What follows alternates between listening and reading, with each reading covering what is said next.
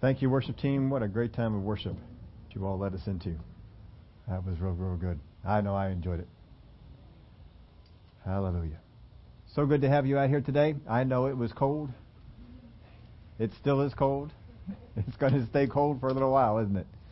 But we are prepared. Thank God He made us warm blooded creatures. That means you can warm up even when it's not warm outside. But good to have you here today. Last day of the year. We look forward to spending it together here with you. We're going to be over in Mark chapter 3.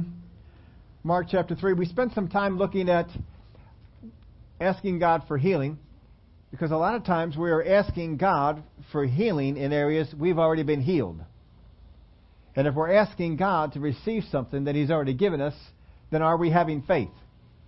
How can we have faith in what God said if we ask Him for things He's already given us? And certainly in the area of, of sickness and disease, He has given us power and authority over that. And we need to operate and walk in that, that power and authority more than what we have. But it's very easy for us to fall back on, well, I'm just going to ask God for healing on this, instead of doing what He said to do, which is to speak to the sickness or disease and walk in your authority. We've got to make sure that we do what God said to do, because when God speaks to us about things and we listen to it, we begin to grow. We want to look at a, uh, a story of healing in the Word of God. We have been on this a number of times. I think the last time was almost two years ago. We spent some time on this particular story. But what we want to look at is, and in the Word of God, it doesn't really make a distinction in this, but if you're looking for it, you can see the distinction.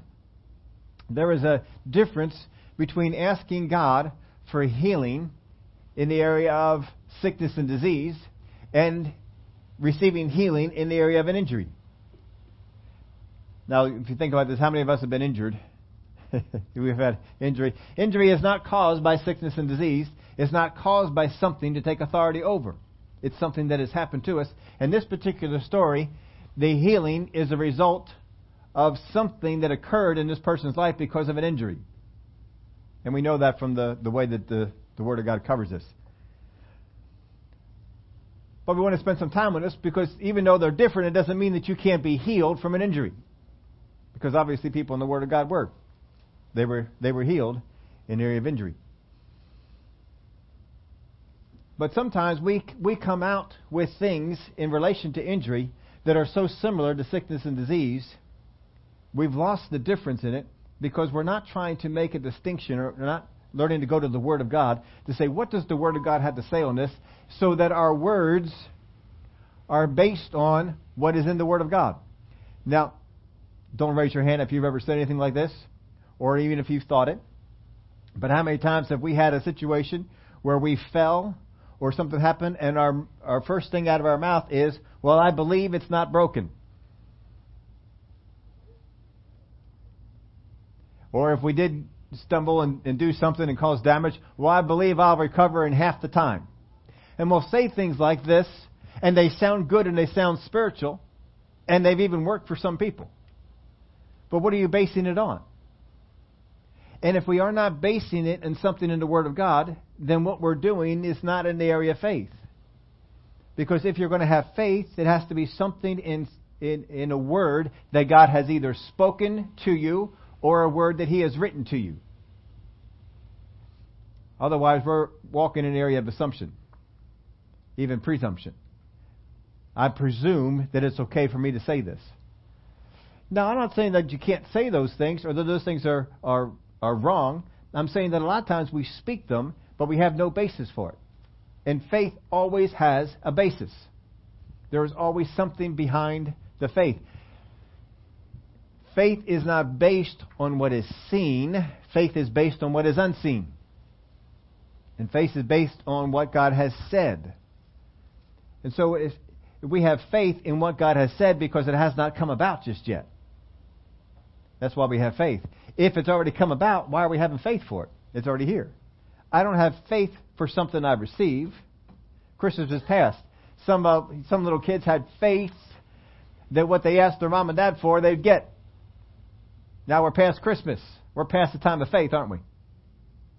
Either you have it or you don't. See, that's the thing how it, how it works with God. You have faith up until the time that you get it. But a lot of times Christians are waiting to get it before they have faith. But you don't need faith after you get it because you already got it. You need faith before you have it so you can get it. So we're going to take a look at this story from the, the, from the standpoint of injury. Let's take a look at the first couple of verses here. And in uh, verse 1 of chapter 3 in Gospel of Mark, he entered the synagogue again, and a man was there who had a withered hand. So they watched him closely whether he would heal him on the Sabbath, so that they might accuse him. Now, when it says here that the man had a withered hand, it's in the the, the way the way it is phrased in the Greek is that this is a past completed action having present day results. This is as the result. Now, the English doesn't have quite this descriptive of, you can get there in the English and you can certainly describe it.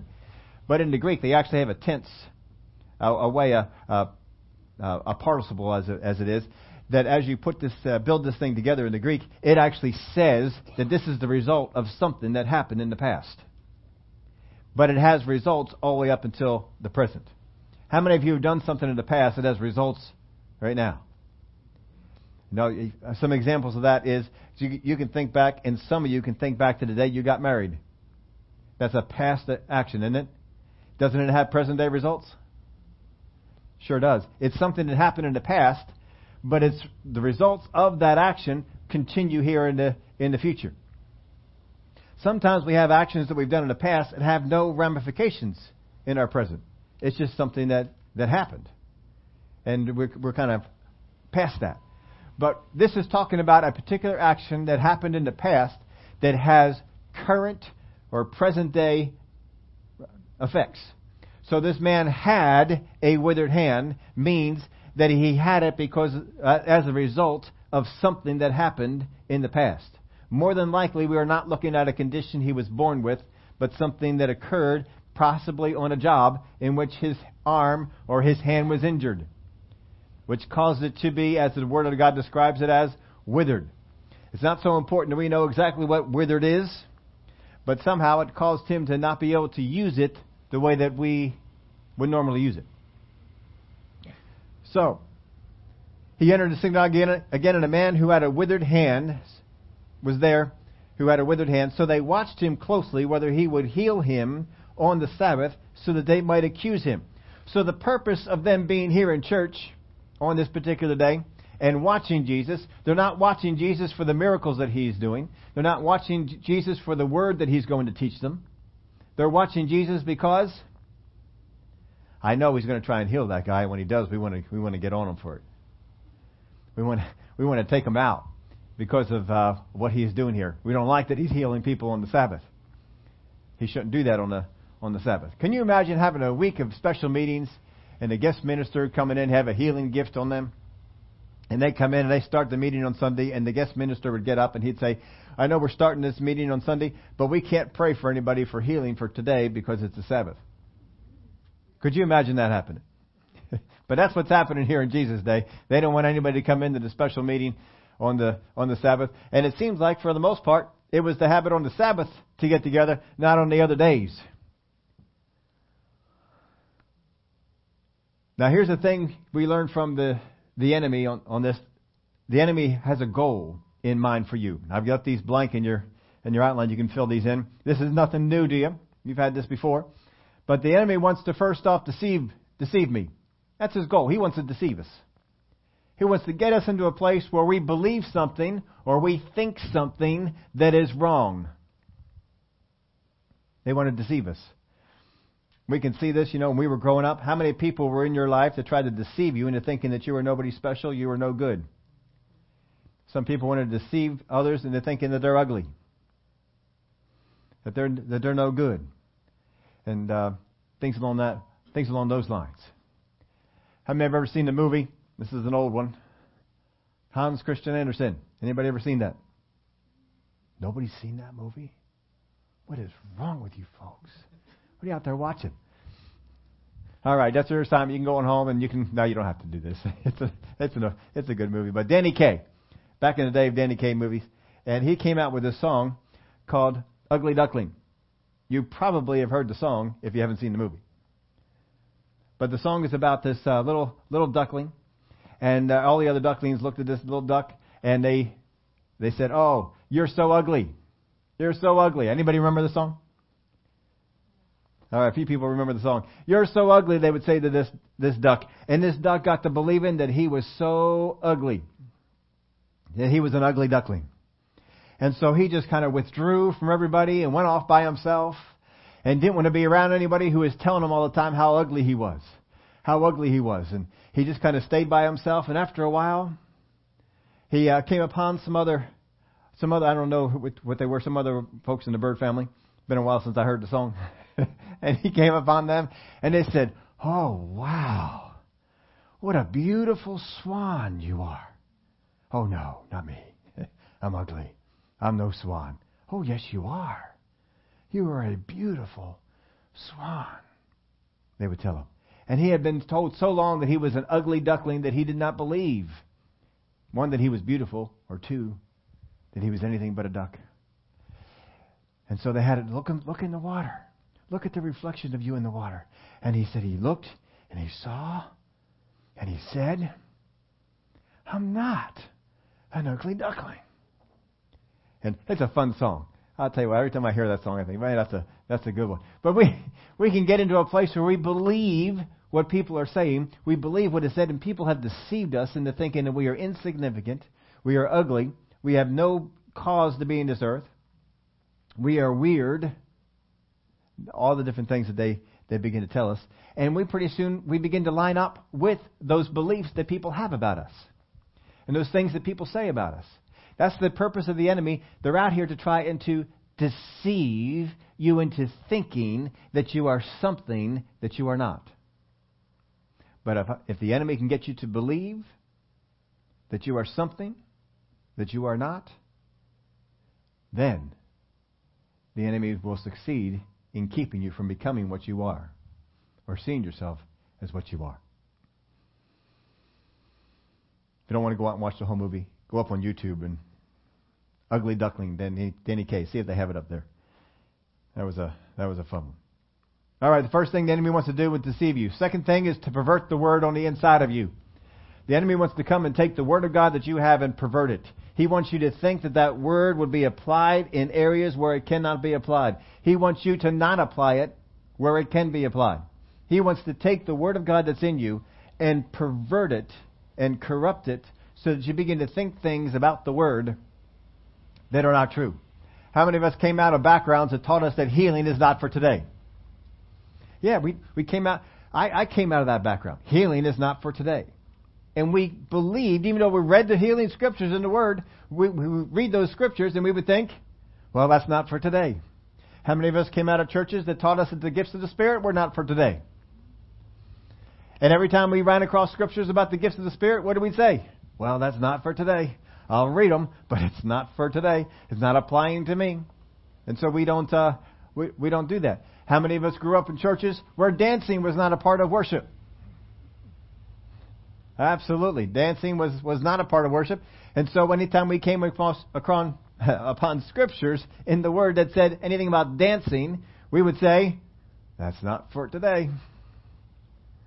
That's not for today. We don't do that. How many of us grew up thinking, being told, that the, the Word of God does not tell us to speak to things? That everything we do is if we just ask God, and if it's big, and if it's God's will, if it be His will, then you'll get it.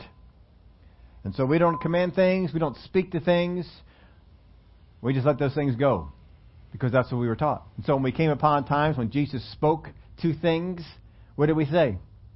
Well, that's not for today. And I could keep on going with this list, couldn't I? There's other things. but we were just taught, we began to think, we began to believe. This is not for today. And the word that was in us was perverted so it didn't have its full effect. We didn't let it have its full effect. And then one day we came into understanding something was different. So the enemy wants to deceive me. He wants to pervert the word in me. He wants to steal the word from me. He wants to take that word that's in you and just pull it out. He wants to get it so that it's gone. That's not he wants you to forget about it. That's, he wants you to see it as this isn't God. He wants to get you out from, from under the Word. He wants to get you to a place where you're not doing anything with the Word, and that Word that was in you is now gone. He wants to steal the Word from you. He wants to kill the life of God in you. He wants to kill it. He sees the life of God in you, but he wants to kill it. So he's going to come against you with everything he can to try and kill that. And certainly deceiving you, perverting the word, stealing the word, this is all going to help kill that life of God in you. But he's going to throw all kinds of things at you to get rid of the life of God because that's a threat to him. Overall, he wants to neutralize you. He wants to get you into a place where you are no longer a problem for him. He wants to neutralize you. If the enemy cannot neutralize you in this way, then he will try another way. He'll try another tactic. And this is what we're going to see here with the Pharisees. We're going to see some things going on here with the Pharisees. And I put this in your outline for you. We, we can become so careful by not being deceived that we become stubborn and unteachable. We can become so careful about not being deceived that we become stubborn and unteachable. So I know the tactics of the enemy. He's to deceive me, pervert, steal, kill the life of God in me. And so I become so defensed against that. I don't want to be deceived that I become stubborn. And I don't allow the Word of God to come in me to enlighten me. That when something comes in and it's new, well, that's not right. And I resist it. And I hold it back. You'll see this with the Pharisees. Jesus came in and began to heal people. Well, this is okay. Until he became so popular with it, they began to try and find fault with how he healed people. And so he, they found a way that he was healing people on the Sabbath. Well, we can't have this because that's against the Word of God. I think it was more because they were upset that his the, the healing he was doing was causing him to be so popular, and they were so unpopular. Well, we've got to be careful that we're not so cautious about being deceived that I don't allow the Spirit of God to speak to me about new, new stuff. Now, if I were to ask this question, I'm sure I would get an affirmative answer from all of you. So here's the question How many of you still have more to learn about the Word of God? We all agree to that, right? I have more to learn about the Word of God. There's far more about God that I have to learn yet. In fact, probably what I know is far less than what I have yet to learn. But if I will accept the fact that there is more for me to learn than what I know right now, then I must be open to hear things that are different from what I know. Isn't that right? I have to allow Him to clear up some things. I'm operating in a certain way. This way isn't right. And all of a sudden, God's going to come along and say, All right, now it's time to correct this. It's time to fix this. When you were a child, didn't you believe certain things? Think certain things were true, and your parents didn't necessarily stop you. They didn't. Uh, they didn't correct you on those. We'll deal with that later on. Um, you know, we we think it's cute. A little girl, she goes over there. She has some words that she mispronounces, and we just think it's the most fun thing. I won't tell you all of them. And if you hear her mispronounce a word, or we we just say don't correct her just yet, we kind of think it's fun. but uh, I remember my daughter came to me and she says, she's not saying that anymore because she used to, what was it, yellow? Lel, and, and, and gark. Yep, instead, instead of dark, it was gark. Well, that one, went, that one fell away. And now it's dark. And before it was, uh, instead of yellow, it was lello, I think it was. Something along that. Well, we still have a couple of words in there that, that, uh, that are kind of messed up, and we just let her go on. We think it's the cutest thing that, that she has these certain words that she says in a certain way. Um, but you know, after a while, you would you would begin to correct. It's not cute anymore. It's not fun. You want them to be able to to function right and to, to learn these things right. And so eventually you you work those things out. And pretty much the kids kind of do it on their own. They they kind of well, it's not pronounced that way anymore. She never came to us and said, "Oh, it's not gark. It's dark." She just started using it the, the other way. Or sometimes, you know, the past tense that the kids use is, uh, is a little off. And you just hear that and you say, oh, man, that's cute. that's, uh, that's fun. But eventually there's going to come a time when you're going to learn those things. So just because you learned it this way doesn't mean that's true. And God sometimes looks at us that way. Look how cute that is. They think that's true. All right. Well, in a little while we're going to be able to enlighten them on this, but right now this is fine. And He lets us go on some things because He can get us into uh, into some other areas. My wife was uh, telling me just just this weekend she was listening, going back into some A. A. Allen meetings and listening to him and a couple other ones she had mentioned, and she was listening to some of the things that they taught, and and she saw in the meetings the miracles and the things that, that were happening in these things. But she said some of the things they were they were teaching, we know now that's wrong. she said she said they're teaching stuff and it wasn't right. It wasn't quite correct. It was uh it was off. But they still had great healings going on inside the meetings and, and, and things were were going on with it. And if I mentioned to them, you would say, "Oh yeah, well that's not quite right. That's uh, that's we've certainly learned better than to think that's the way that it is right now." But see, there was a, a, a great anointing on on them. And uh, I, I I was I was pondering that for a little bit when she was talking about it, and I, I thought about this. You know, sometimes we lose the giftings that are in the Word of God. The Word of God says that He gave gifts to men, and there are some of those gifts that it, that are mentioned is uh, teachers, workers of miracles, gifts of faith. There are different uh, types of miracles or different types of things like this. And sometimes we think that if a person operates in the area of healing, in the area of miracles, they must also operate in the area of teaching. And so you'll see people have great anointings on their life in the area of, of healing and miracles, but they also feel like they have to get up there and teach. And sometimes when they have taught some things, they're not teaching right, right on. But then the miracles flow. Well, see, that's the area that they should they should be flowed in. And then you have some people that are good teachers, but are not necessarily gifted in the area of miracles and faith.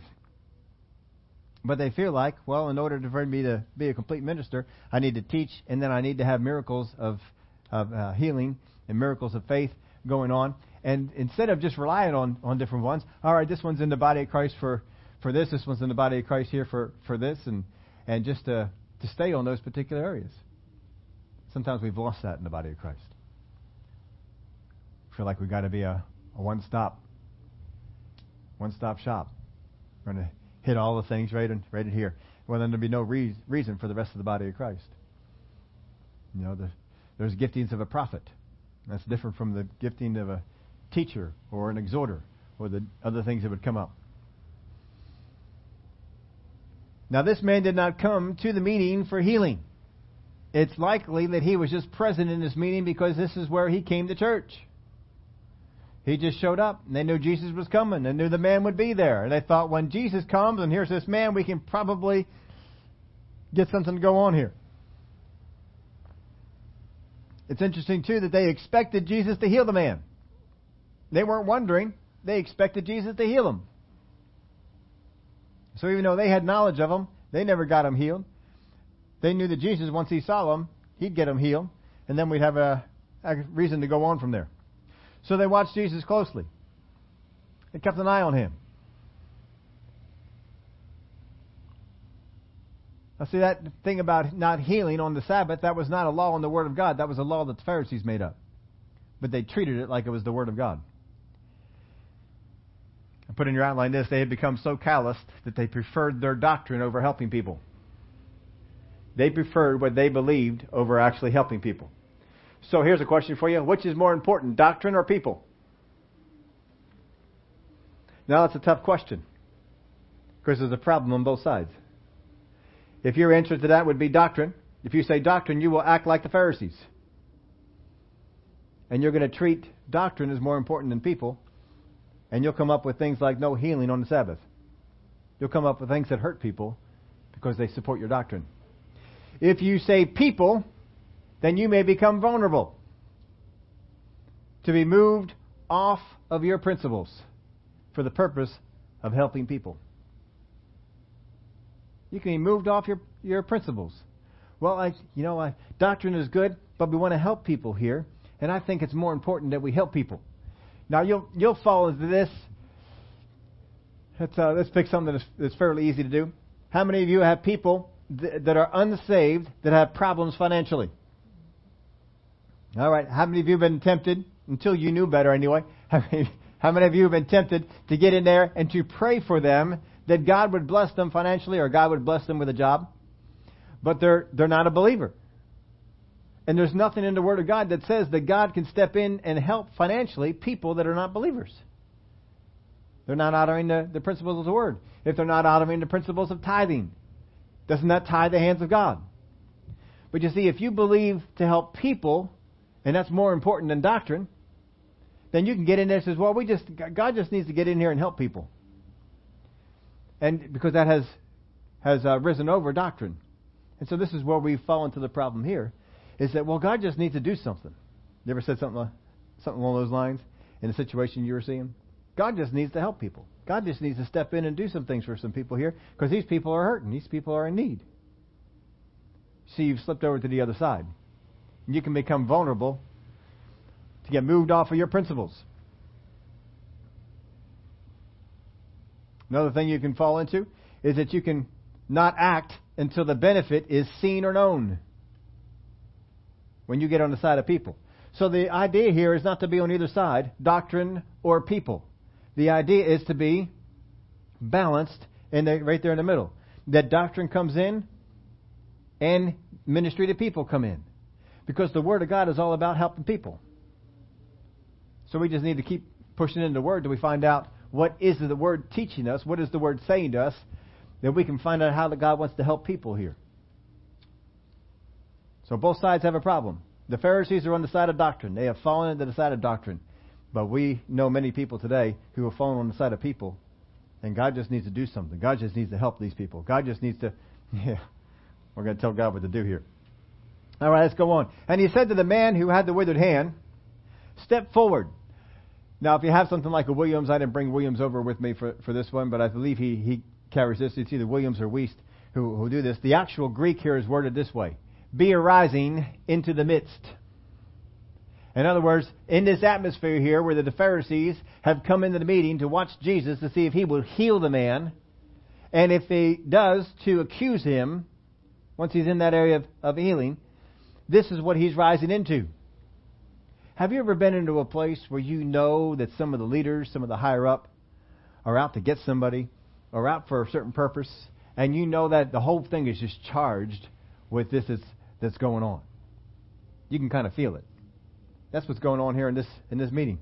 And he said to the man who had the withered hand, Step forward, or be arising into the midst. And he said to them, Is it lawful on the Sabbath to do good or to do evil, to save life or to kill? But they kept silent. So he says to them in front of all of them, All right, you guys are holding the doctrine. Is it more important to hold the doctrine at the at the expense of people? Helping people? That's basically what he's asking here. Is it lawful on the Sabbath to do good or to do evil, to save life or to kill. Now, what they looked at up until this point was not healing on the Sabbath, was keeping the word, which is a good thing. What Jesus is saying is, not healing on the Sabbath causes harm to people. So, should we cause harm on the Sabbath, or should we help on the Sabbath? Well, they hadn't looked at it that way. And now it's you phrase it like that, and I don't know that we can say anything. It hasn't changed their position, though. Their position is the same.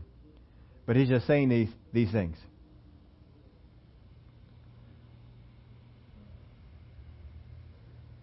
Now, notice this that Jesus does not speak to the Pharisees. Then he, and he said to the man who had the withered hand, Step forward. Then he said to them, Is it lawful on the Sabbath to do good or to do evil, to save life or to kill? He does not call the certain Pharisees out. He's speaking to the people. He's speaking to them. He's saying to all of them. So whoever's on this side, I want you to, to hear this. Is it lawful on the Sabbath to do good or to do evil? Now, if you're on the side of doctrine, you're going to have one, one viewpoint of this. If you're on the side of people, you're going to have another viewpoint. He's speaking to all of them, and he's trying to get all of them to say, you know, what's, what's good to do in the Sabbath, good or evil. So the crowd is made of people with hard hearts and people with soft hearts. Wouldn't any crowd have some people with hard hearts and some people with soft hearts? Some will receive, and some won't. Now, this doesn't stop Jesus. He, he still speaks to them. Where do you put the Pharisees on the hard heart, soft heart area? How many of them put them in the soft heart? Uh, no. How many put them in the hard heart? Yeah, we put them in the hard heart. Now, the rest of the crowd, we don't know. You're going to have some people that are more on the side of Pharisees and some people that are not. So you're going to have some hard hearts in there, and you're going to have some soft hearts in there. But Jesus speaks to them. Now, look at this. This is an important principle to, to, to, get. I think it's been quite a few years since I've thrown this principle out to you, but I pulled this out of the archives and wanted you to, to get reminded of this. If Jesus doesn't expect the Pharisees to change, why speak to them? If Jesus does not expect the Pharisees to change, why does he waste any time speaking to them? Should you speak to people that you don't expect to change? How many of you know you have some people in your life that are not changing? Come on. How many you know you know some people they're not they're not changing. They are who they are, they're where they want to be. They're they're hard, they're not changing enough. They're not moving. This is who they are, this is where they're going to stay. So why change them? Why why speak to them? Why do any of that at all? I put this in your outline. Oh no, I didn't. I, I think I, uh, I think I erased it. But I gave you a lot of blank lines, a lot, of, a lot of space there. You can write down as much of this as you want to. If you don't want to write down any, don't feel like you have to. You just write down as much of this as you want. When dealing with evil people, the goal is to, and here's some here's some things we, we wrote down for this. First off, the goal is to, when you're dealing with evil people, evil people are people with hard hearts. When you're dealing with people that are evil, that have hard hearts, here's some goals for you. First off, expose their false premise. The false premise of the Pharisees here is God does not heal on the Sabbath. That's a false premise. Jesus didn't buy into it. So he's exposing it to them. He's letting them see this is a false premise. This is not something that should be going on. When you have evil people in your life, you can speak to them not for the purpose of changing, but for the purpose of exposing their false premise. Did you know you can have a, have a goal that way? Sometimes I always think, well, if I can't get them to change, why should I say anything at all? Not really going to help them. Well, you're helping the people around them because you're exposing them. So here's the first thing expose their false premise. Second, expose their, expose their false teaching. expose their false teaching. They got false teaching they've been doing, false teaching they've been giving to people. Here's an opportunity that Jesus took to expose it. So everything that they've been teaching about the Sabbath now comes into question. Well, the Pharisees have been teaching that that was wrong. What else have they taught me about the Sabbath that was wrong? He's exposing it. I know I'm not going to change you guys, but I am going to speak this and expose your false premise your false teaching. Here's the third one. When dealing with evil people, the goal is to expose their false intentions. What was the intention of the Pharisees in coming to this meeting to watch Jesus heal this man? The intention was that they would accuse him. That was their intention. Word of God stated it very clearly. They came, they, were, they came to watch Jesus heal so that they could accuse him. That was their false intentions.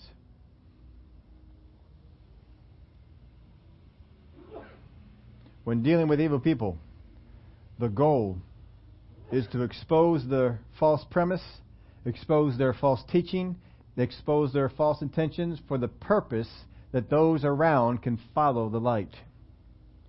You see, up until then, they were following what the Pharisees were teaching. They weren't following the light. But Jesus came in to expose their false premise, expose their false teaching, expose their false intention to get them to come back and, and walk in the light. Because they were walking in darkness. I think I left this one in your, in your outline that fell out. The power of the false is in the illusion that most follow or believe.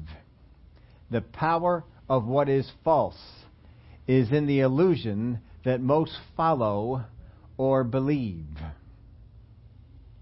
Now we can go just into the current day events? How many of you have, uh, you know, the, all the stuff going on with the tax bill and who's going to get a break and all this sort of stuff? And the news media, you know my viewpoint on the news media. I believe that believe them to be as evil and as false as anything that's on the face of this planet. And their intentions are evil; they are not good. So every opportunity I get, I try and expose their false premise, their false teaching, and their false intentions. I always try and expose it because I don't believe anything about these guys. They're they're out for for a certain thing. Well, they constantly have. How many have heard the pro, the polls that 80% of people do not want the tax bill to go through? 80%, that's the number they've been throwing out. 80% of the people do not want a tax cut. Now, if we were to poll around this room, how many people in this room right now want to pay as much taxes as they have been paying or more? Raise your hand. I do not see numbers reflective of what the news media is trying to tell us that the polls are. That the polls are such and such. 80% of the people don't want to pay less taxes. Does that even make sense? That doesn't even make sense that anybody would. I mean, if you were uh, uh, approached and someone said, Look, I got two choices for you when you take the job here. You can either pay 30% of your income as taxes, or you can pay 15%. Which one would you like to do? How many of us are taking the 30%? How many of us are taking the 15? We'll take the lower one, right? Because that means you get to keep more money. We like that idea, keeping more money. And so they tried to, to pitch this, and people they said people were buying it because, see, the illusion is that people are behind this. They try and promote that the illusion is that most people believe in global warming caused by man. They pose that as a, as a belief that most people think this. They, they pose a belief, and I know some people here like Trump, some people here don't like Trump. I'm not really trying to get into the, the Trump doctrine and, and all that sort of stuff. But uh, for a long time, over the first year, they have uh, pitched that the president does not know how to deal with foreign countries. How many have seen that? We have had the thing pitched that he does not know how to deal with foreign countries. And yet we've seen more progress in the area of foreign countries than we have in any other, other presidency that I can think of. We've got better deals going on. We've got more sway, and we've seen more influence going on. And it's just amazing when, when he goes out to these other countries, the way they greet him. It's very different from how they greeted previous presidents. The media won't bring out that, but it's very different. And now you may like him, may not like him, but uh, as far as the job that he's doing, I think he's uh, surpassed what a lot of people thought that he would be doing. We're seeing a, a much better. Uh, people didn't like the way he dealt with North. How many looked at how he dealt with North Korea and well, I just wish he wouldn't do that. I just wish he wouldn't speak that way. But you see, North Korea thinks differently than us. And if you don't adjust your speaking to their thinking, then you're not going to get through. And so he adjusted his speaking to go in line with their thinking, and then we saw a change in the things going on with North Korea. But you see, this is what the media wants to try and do. Whether it's with the president, whether it's with laws, whether it's with taxes, whether it's with a, building a wall, whether it's with immigration, whatever it might be. How many, uh, how many heard about the ANWR? ANWR got okayed to be drilled in. Anybody heard about that? Is that news to anybody here? Anybody did not hear that An- ANWR is now open for oil? Did anybody hear that? You, you did hear it? You did not hear it. Okay. Yeah, apparently uh, that uh, apparently got uh, put through, and so the news media was coming out, and now they're telling that, telling people that the oil companies are going to ruin the wilderness in Alaska. So these are the numbers that I heard that uh, it was that was okay. I believe that the area of ANWR is about 19 million acres. The area that has been okayed for drilling, and they can't drill on all of this; it has to be okayed. The area approved for any drilling at all is about 2 million. That 17 million is off limits. Now, if you heard any of the reports, how many of you got the idea that 17 million acres are off limits? They don't get that because they don't.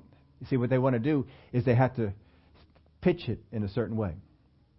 We can't pitch it correctly. We've got to pitch it in a certain way. That's why I tell you all the time keep the news media out. Because all they're going to do is try and taint something to get your opinion to go in a certain direction. And once they get it to go in a certain direction, then they can then they can alter alter things from there. We don't want that to happen. Don't let those things come in. Don't let these these things that these people are saying, don't let them in your life. And if you do hear them, be suspicious. Because more than likely, they're trying to cover something up. Because very seldom does the news media try and bring things to light.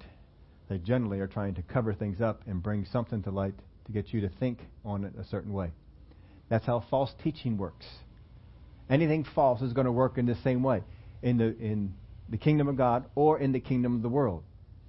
They can only bring certain things to light, and they're going to tell you how to think about those things instead of just bringing you to here's the here's what's going on, here's what the bill says, here's what the facts are, here's what actually happened, instead of just bringing you to that. No, no, we want to alter it. So we've seen the news media they're going through and they've altered audio tapes, they've altered videotapes, they've altered testimony, they have made up stuff, all for the point of trying to alter your opinion. Don't let them do it. This is the power of what is false. It is in the illusion that most follow or believe. And when you look at the area of global warming, what is the one thing they constantly throw out?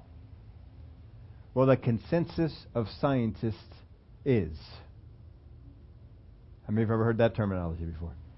Most people agree. Don't do it. Don't listen to it, folks. Here's the other one. The power of light is the truth. The power of the light, the power of the gospel, the power of what is true. Power is what is, what is, what is coming in in your life to illuminate your life. The power of it is in what is true. And see, the light is never afraid of truth. It's never afraid of truth. But what is evil is always afraid of truth. We have to cover certain truth up. We have to conceal this over here. Think of it this way. Have you ever um, wanted something, say that you were at your job, and you wanted a raise at your job? When you come in for a raise, how many of you bring in all of the things you did that were wrong along with all the things you did that was right? No, what do we usually do? We, if we're, we're trying to sell a raise here, we're going to bring in all the things we do that are that are right. Because we think that those things that are negative, they probably won't have a great impact on what I want to see, what I want to receive. And so we feel like we have to conceal this to bring this out. That's the, that's the temptation that comes in. That's the pressure that, that comes in. But to see, the truth never needs that. For the, the truth can say, yep, I, I messed up there, messed up there, messed up there, but did this, this, this, this, and this. Now take a look at the whole package. And uh, do you want more of that? You want less of it? You want me to be around? You want me not to be around? Nobody's perfect. I've made up some. I've made some things that they weren't good, but I've made a whole lot more things that were good. See, you're not afraid of it. You're not afraid of what is truth. That's the light, man. I'll tell you. Walk in the light. The light is not afraid of what is true. Not afraid of it. The enemy wants to get you afraid of what is true.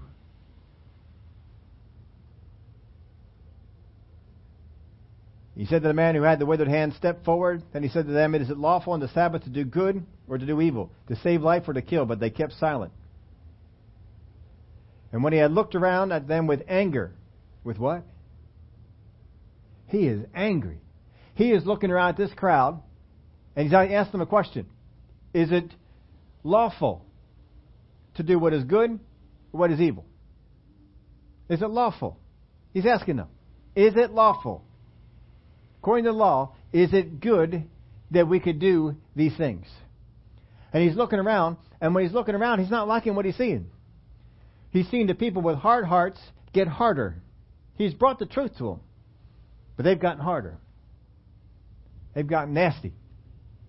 And so he gets angry. And when he had looked around at them, see, he's looking around at the people that are there. Looking around them. We're, we're studying. How are they responding to these words that I'm saying? And Some people may have had a look at, oh, I never thought of it that way. When you put it like that, you know what? He should be healed, no matter what day it is. But there are other people that are looking around and said, I don't care what you say. I am not receiving this. And with anger, that's what he met it with. He met it with anger. If we have a viewpoint that we resist what is true to preserve what we want to believe, Jesus looks at them with anger. And I, t- I t- can sometimes feel this too, because I get angry when you look at people who want to promote something like global warming for the purpose of getting people to pay more taxes, getting people to pay a, a, a, global tax, which is one of the things they have on the agenda, getting people to control how they live or allow people to control how they live when they put their thermostat on, when they uh, fill up their, their tank with gas, or whether they have a car that runs on gas at all. And they put all these different, they're trying to control all these different things. And when you bring the truth to them, and their reaction to it is to come against the people bringing the truth and attack their character and attack uh, different things. And that's just ridiculous. I, I love it when people in uh, politics have gone against the news media, and some of them have said, uh, you know, they're always trying to, you're, you had this affair, or you said this before, and they're trying to find faults and flaws in their past. And I've heard a handful, not many, but a handful, who begin to put them under the, the news media under the same scrutiny. And they actually pull different ones out and they say, well, hold on a minute. When you were back over here, you made up this lie. When you were back over here, you did this thing over there. And they say, well, we shouldn't come under that kind of scrutiny. It's okay for us to put you under that kind of scrutiny, but we shouldn't come under that kind of scrutiny. And some of them will hide behind, there's a freedom of the press. There's a freedom of the press, but it doesn't mean you get to do or say anything you want to. You still got to go out there and make sure that what you're writing is true. But they don't want the truth. They want you to believe what it is that they're saying. So Jesus looks around at this and he gets angry. If you have ever looked around at that and you got angry, you're right with Jesus. If you looked at the news media and see some of the things they've thrown out, you're right there with Jesus. And being grieved by the hardness of their hearts, that even when they are uh, presented with the truth, they refuse to accept it. Refuse it. He's grieved. He's angry. He said to the man, now look at this. What's the conditions that the Word of God has identified Jesus in? What is his state right now? He is angry and he is grieved. Is there anything in this verse or the verses before that indicate that Jesus is anointed?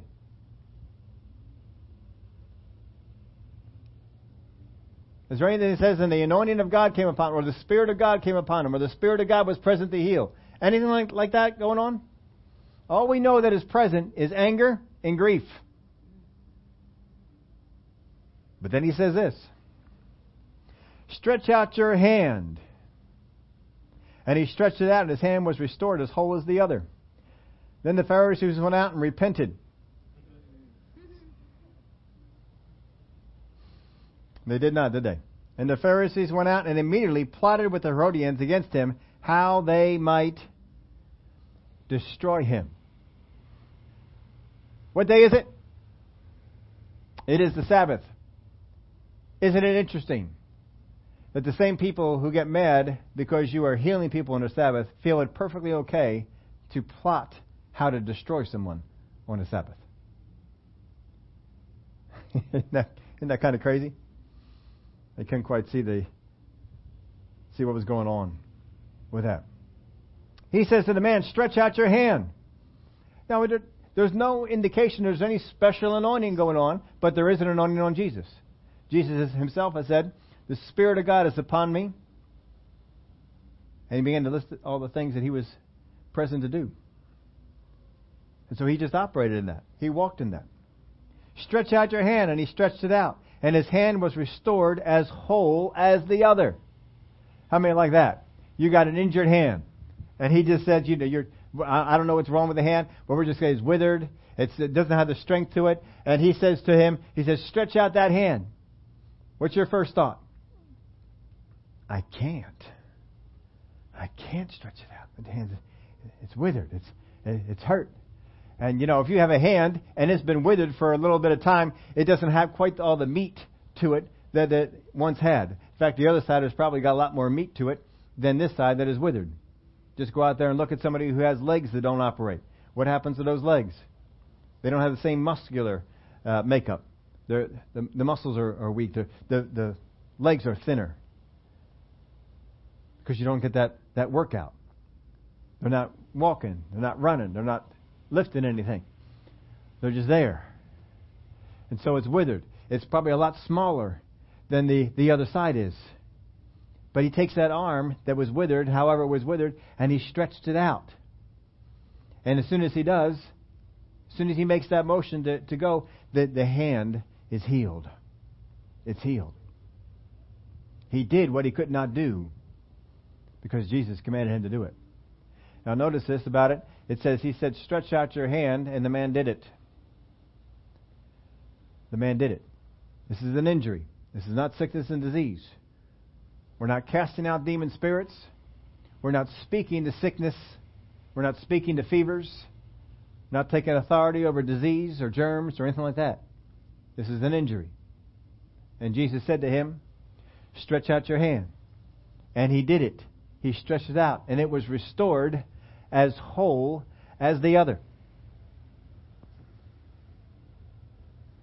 This man did what Jesus said without questioning it, did he?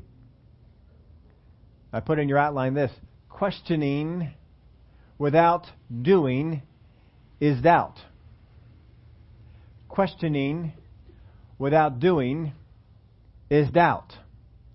If God says something to me, and I sit here and say, well, will that really work? Well, I don't know if I can do that. And we question, however it is, we question, we question it, but we don't do it.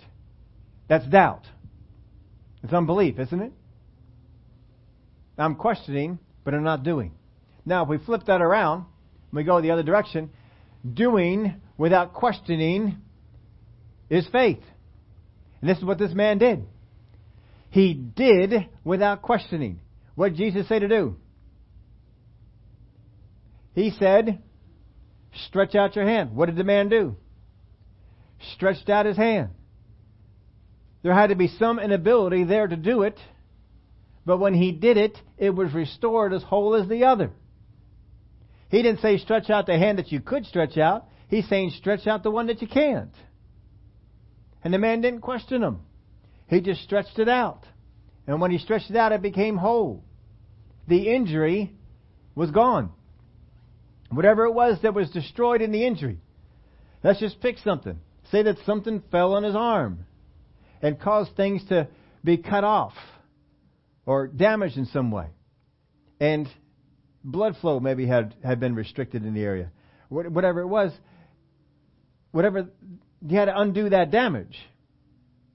You had to restore the muscles back to the place they were. Because it didn't say it was just restored, it was said it was restored as whole as, or as good as what? The other, the one that he keeps on using.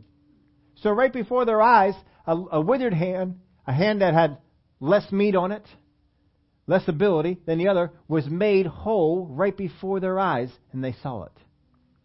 And this is an injury. He doesn't speak to sickness and disease. He doesn't take authority over demon spirits. He just says, Stretch out your hand. The man stretched out his hand. It became as whole as the other.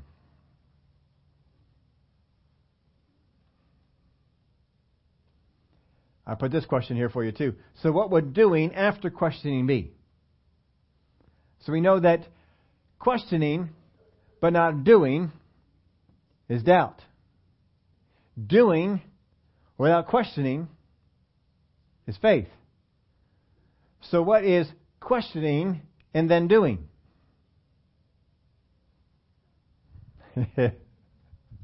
I didn't write an answer in there, did I? That's for you to ponder and to think about. Because how many times is this the area where we fall into? I question and then I want to do.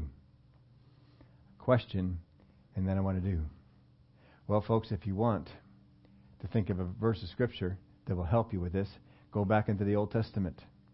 And when Israel came up to the promised land, and God says, Go in, and they said, We can't.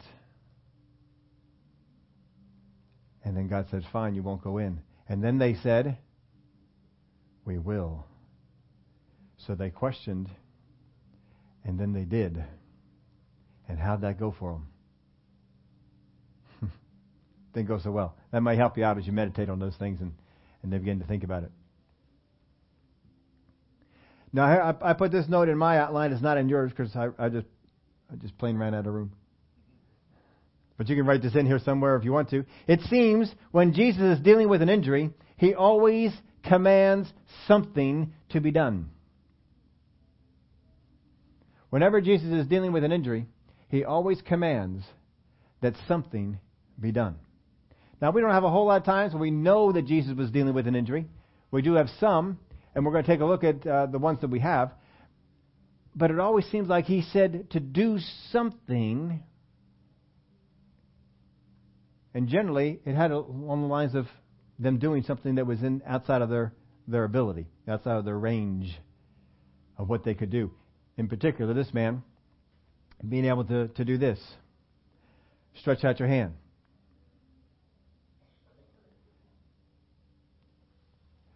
So, in order for us to operate and get the healing in the area of injury, if we follow what is in the Word of God, and what, what um, I mean, we don't really have a whole lot on injury. We have some.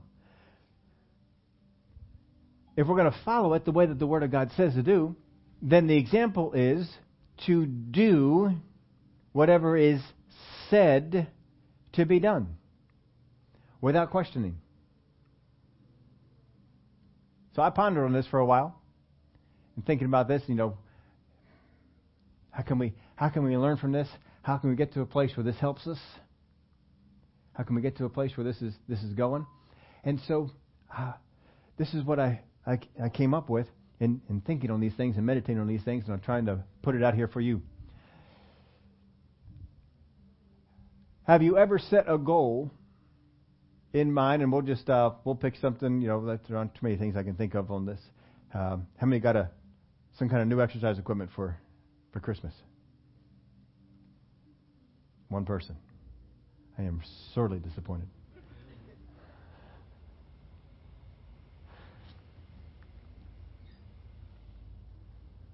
You got a new exercise equipment. Maybe it's a, we'll just pretend that some of you got a treadmill, brand new treadmill for for Christmas, and you're going to go out on that treadmill.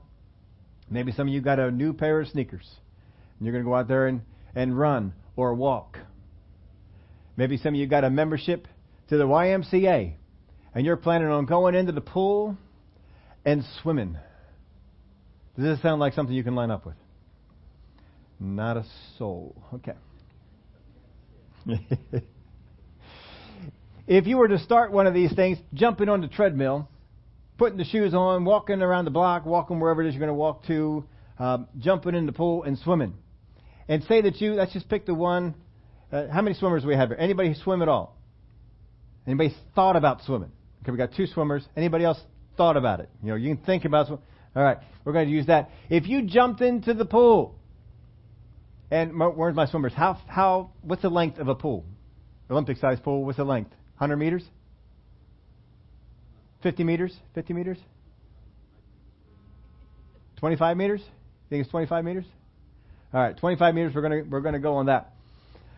25 meters. So we're going to say 25 meters from one end to another. How many of you know for a fact you cannot make one lap? You know for a fact I cannot do one lap. Cannot even do it. No, no swimming can be a challenge. How many know for a fact you cannot do two laps? Might be able to do the one, but I am not doing two. Not doing two. So let's just say you jump into the pool and you begin to swim, and all you can do is two laps in the pool. And you go back and forth, you do the two laps, and I mean a, a lap is out and back, right? That's a that's a that would be a lap for me. Out and back. That would be one, not two. so you can go out and back twice. And you got out there, and three, four times a week, you are jumping into the pool, and you were going out and back, out and back. How many of you expect that after a little while, you should be able to do three? Yeah, you expect your capacity to increase, right? And if you stayed at it, how many of you would expect that capacity to increase to four? And maybe five. And we're not talking, you know, um, Michael Phelps territory, but we're talking that we are increasing on how many laps that we're doing and maybe even the speed at which we are doing the laps is increasing. And so after we stayed with it for a while and we stayed with it and we got we got to a place of I mean you guys are swimmers.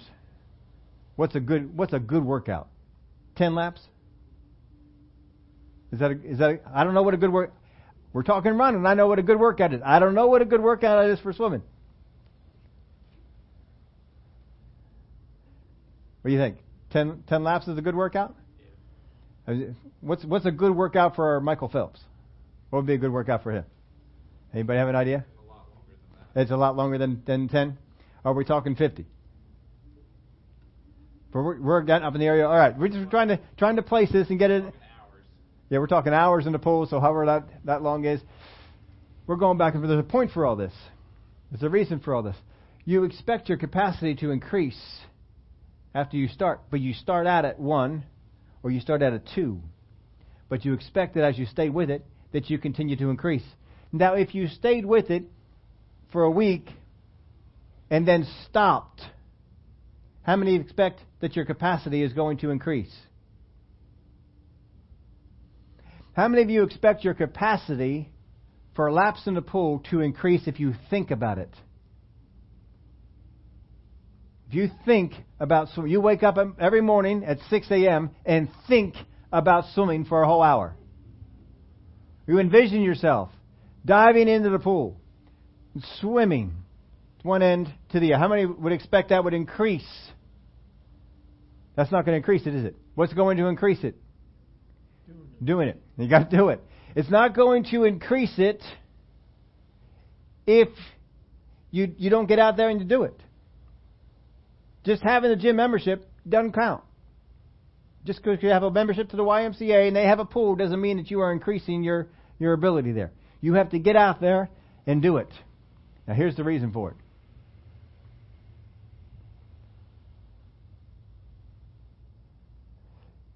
If we don't increase our capacity to do what God says, we can't increase our endurance. We can't increase our results. If all I can do in obeying God is one lap, then all I can do is get one lap reward. If all you can do is swim one lap, then your body is only going to get one lap reward. It's not going to get two lap. It's not going to get three or four lap reward. It's going to get one lap reward. And your expectation, if such, is I'm going to get the fitness that doing one lap can generate.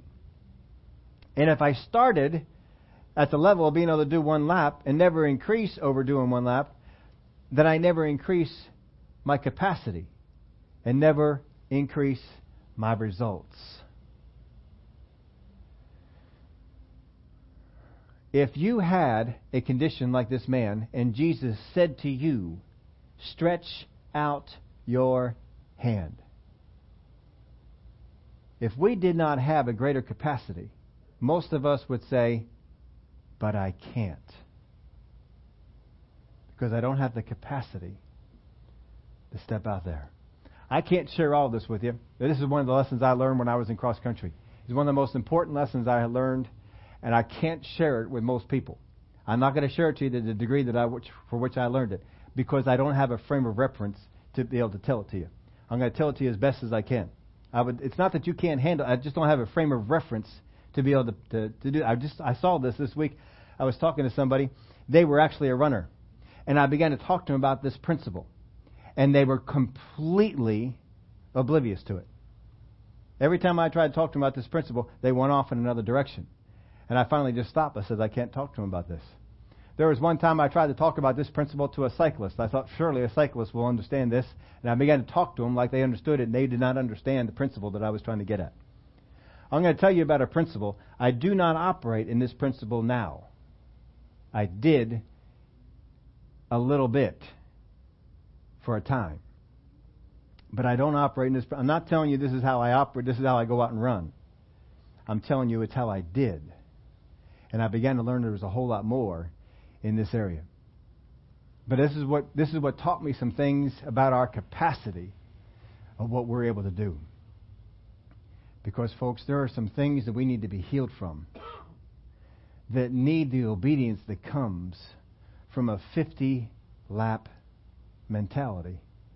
And we're down here on one. And this is the principle that I learned. If you go out and pick up running today and run for a year, you will probably never experience what I'm about to tell you. I do not, like I told you, I do not experience this on any basis at all now. But I did. And I had run for a number of years before I ever walked into this. And it was a principle that they were trying, the people who were on the team tried to get me to understand. But when you begin to run in a competitive way and you push yourself into a competitive direction, there is a type of pain that you will face and that you must have the victory over that you are not even capable of experiencing unless you train for it. I was running 100 miles a week easy, not even thinking much about it. 70, 80, 100 miles a week, and never experienced the type of training I had to to face this pain, to face what was ahead of me. It is a pain, and this is why I say I have no, no point of reference to tell you. There are probably swimmers who could tell you they had the same thing. There are probably cyclists who can tell you they had the same thing. There are probably people who are in ballet who can tell you they had the same thing. There are probably people who play instruments who can tell you some of the same things. But I can only tell you in the area, the only area I ever experienced this in. And that this is a pain that comes in and it tries to take over your entire body. It is not a pain that is muscular. It is not a pain that is in your lungs. It is not a pain that is physically stopping you from doing anything.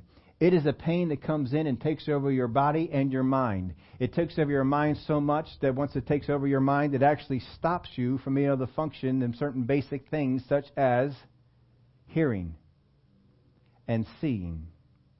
It will actually take your vision away. It will actually take all desire for anything else in life away it is all gone and everything is just focused. And it's a battle to try and keep enough of your mind free of this pain that you can continue to push your body and make it go faster instead of slower. Because once this pain starts to set in, your body begins to slow down. Now, I told you I just dabbled, just dabbled in what was going on. These guys that are winning the marathon have a victory in this area like I cannot even conceive of. But they have an ability to put an obedience on a level that I can't touch. And most of you can appreciate that. Running a marathon in two hours is pretty incredible. Pretty incredible to be able to do that. But there are people out there that can do it. And they have a mastery over their body in which their body will do what they say without questioning.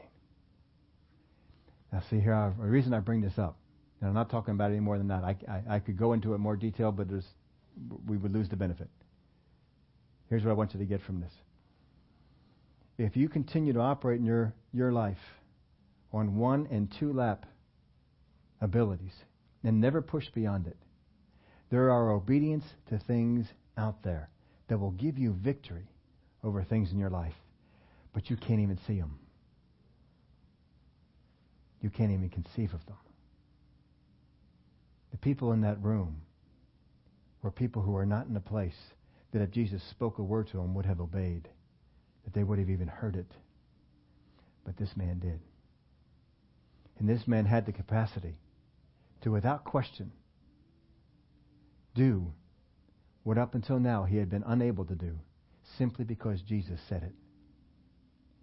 When you can get to a place in your life where when Jesus speaks something to you, you obey that quick and that unquestioningly, you have the ability to get healed and set free from things in your body that have plagued you for years. But see, here's the thing about this. As I study the Word and I look at the people that were injured,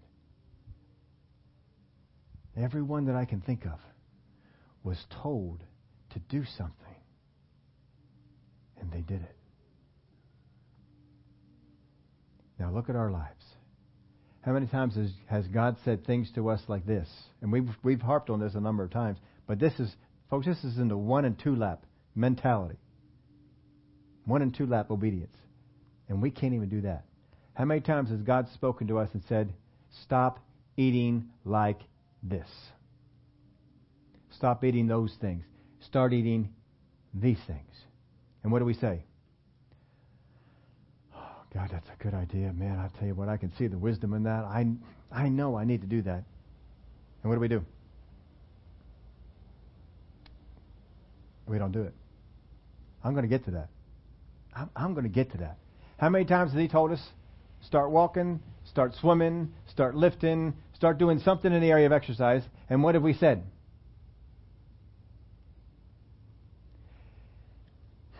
As soon as I get time, um, as soon as I get some more time, I'm going to do that. I'm going to get that done. That's a good idea. I like it. Uh, as soon as I get more ability to, to do that, I mean, right now I just can't get up early enough, and that's about the only time that I could do that. Well, right now I have these things going on in my life. As soon as I get past these things, I'm going to get out there and do it. Folks, if we cannot obey on these low levels, He cannot speak to us the things that He needs to, that we need to listen to and obey without questioning.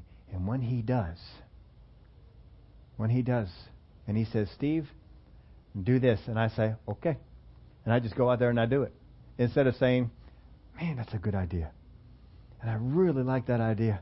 I think that is just the wisest of all ideas. But I just can't do it. Just, I will. I will. I'll, I'll get to it. I've got areas in my life I've done that too as well. Because you see, I haven't increased my capacity to the level I need to be at yet. You've got to have the vision, you've got to have the goal to increase your capacity to obey God. And the way that you do that is to take these little things that He's telling you about right now and do them. What little things, and, and for you they seem like a big thing. Right? They seem like, oh man, that is huge. You want me to do how many laps in that pool?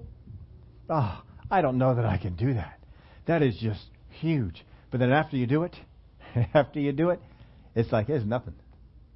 This is this is not even a big deal. You only want me to do four four laps? Four, four laps? That's it? Do that in my sleep. You're thinking. So you jump in that pool, you bang out four laps. That's all you wanted? But you see, before that was real hard. Now, it's not just in these areas. How many times has God said to you, see that person over there? I want you to bless them. Give them $50. Oh, I can't do that. I mean, I only got $50. And I got to go out and I got to do these other things. That's all I've got is $50. And if, if I give that away, what are we doing? Questioning. What did the man do with the withered hand? He did what, he was, what was impossible to do. But we constantly come to him with the possibility instead of just doing it. I don't think that's possible. I can't do that. I don't have an extra fifty dollars this week. I, mean, what I that fifty dollar bill I have in my that's it. That's all I've got. I don't have anything more. If I give that away, what am I going to do? And what's God trying to get us to do? Increase our capacity. Now, how many can think back to a day where when God said, give $10 to that person, that was a tough thing for you to do? How many can think back to that day? $10 to that? Oh, man, I don't know. $10 into this offering. I want you to put $10 into this offering. Oh, man, that's. And now God can come to you and say, put $100 in. Okay. No problem. Why? Because you increased your capacity in that area. How'd you increase your capacity? By doing it.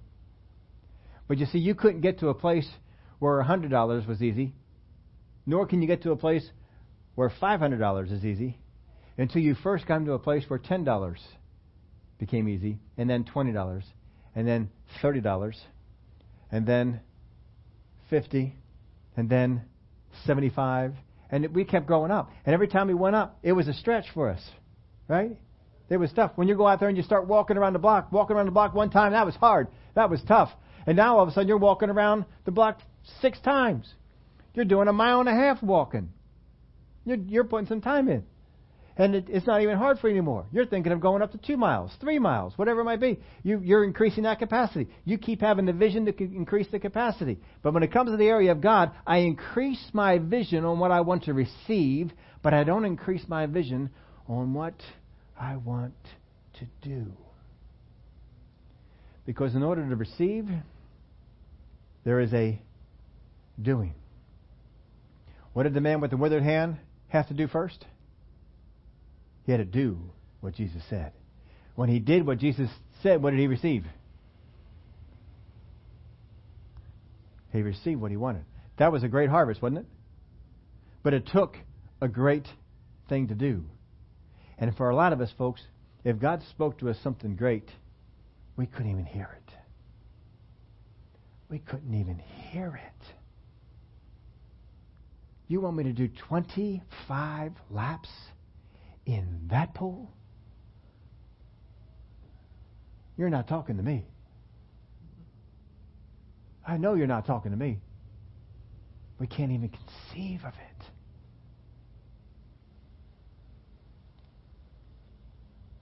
See, folks, we can increase our vision on what we want to receive. But it's very hard to increase our vision on what we're asked to do. But if you want to increase what it is you're going to receive, you've got to increase what you're willing to do without question. That when God comes to us and He says, I want you to go over to that person and I want you to speak to him about what you learned in your devotions this morning. I want you to speak to them about what I shared with you yesterday. I don't even know if they want to hear that. So I go into questioning. And God says, That's what I want you to do. But you see, when I get to the spot where I feel in my spirit, and God's saying, Go and speak to this one about this, and I just go and I speak to that one about this, and I don't question it, what have I done? I've increased my capacity. You've got to increase the capacity of what you're able to do if you want to increase the capacity of what you can receive.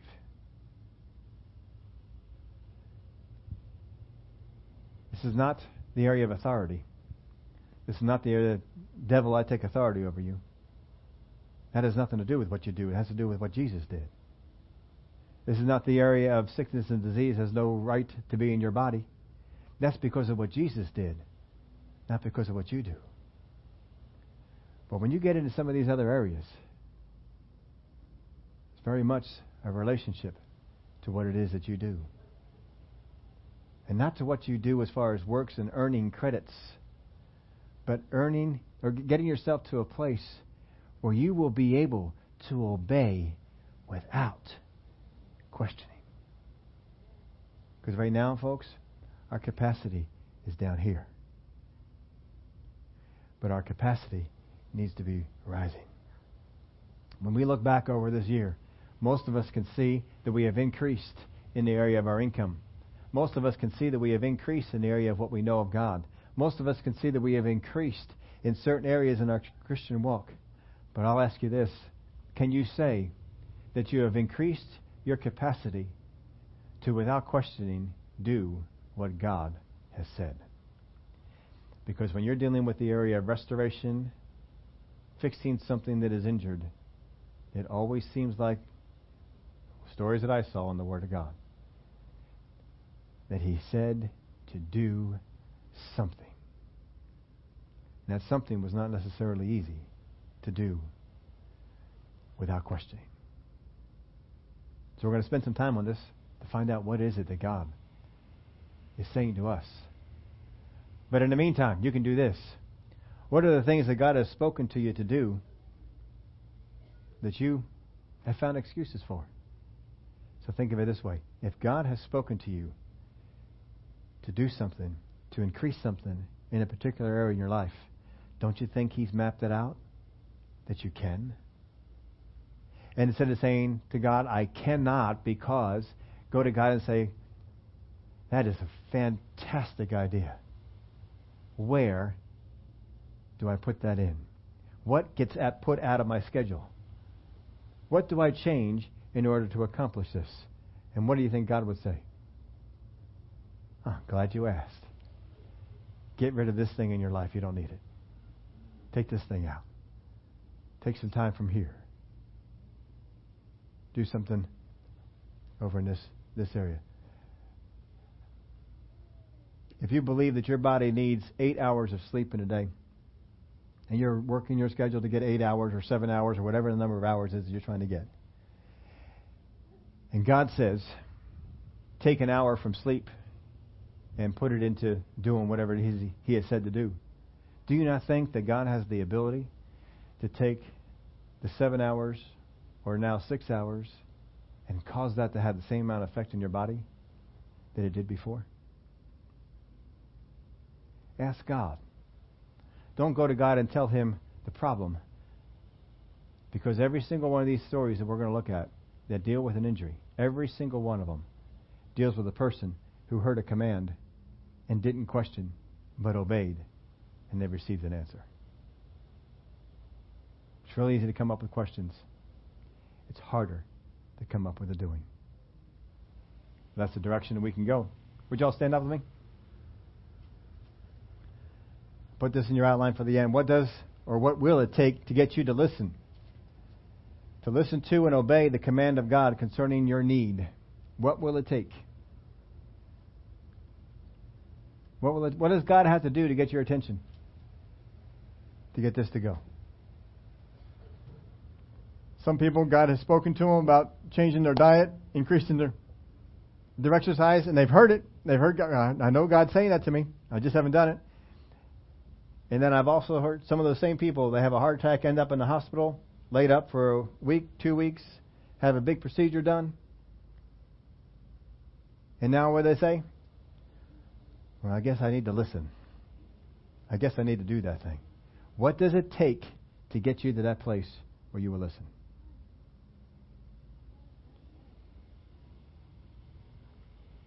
That's a question you'll have to answer yourself. But I'll tell you what, I want to get to the place in my life where it don't take much. All, all it takes is for God to say, Steve, do this. And I don't say, I would love to do that. Oh, everything in my heart wants to do that, but God, I don't have time. Everything in me wants to get to that place. We've got to increase our capacity. Let's pray. Father, I thank you that you have a vision for us. You have a way for us. You have looked at this year and you have said that we can increase our capacity and what we are willing and what we are able to do. We want to get to a place where you can speak into our life and say, stretch out your hand. And we, without questioning, will just do it. You can say, take up your bed and walk. And we will rise up. We will take up our bed and we will walk. We won't question. We'll just do it.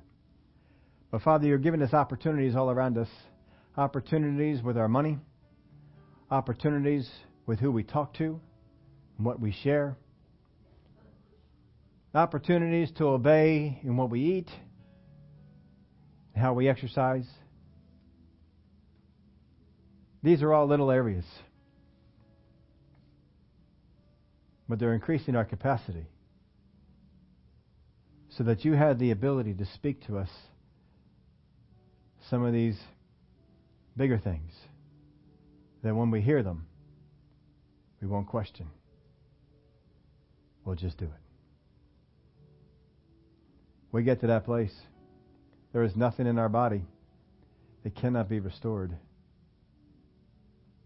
simply because we listened to you. And you said, Steve, do this. And when we do it, we receive the benefit. I thank you for it. And Father, we give you the praise and the glory. With every head bowed, no one looking around. If you're here today and you say, All right, God has got my attention now. He's been speaking to me about these low level things, and I haven't given it the attention that it deserves. I've looked at all the excuses as to why I can't.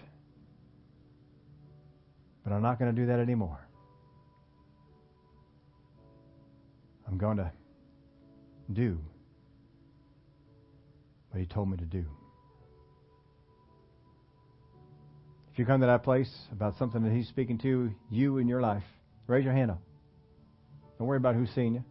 Make that declaration. I am going to do what God has been telling me to do. Thank you.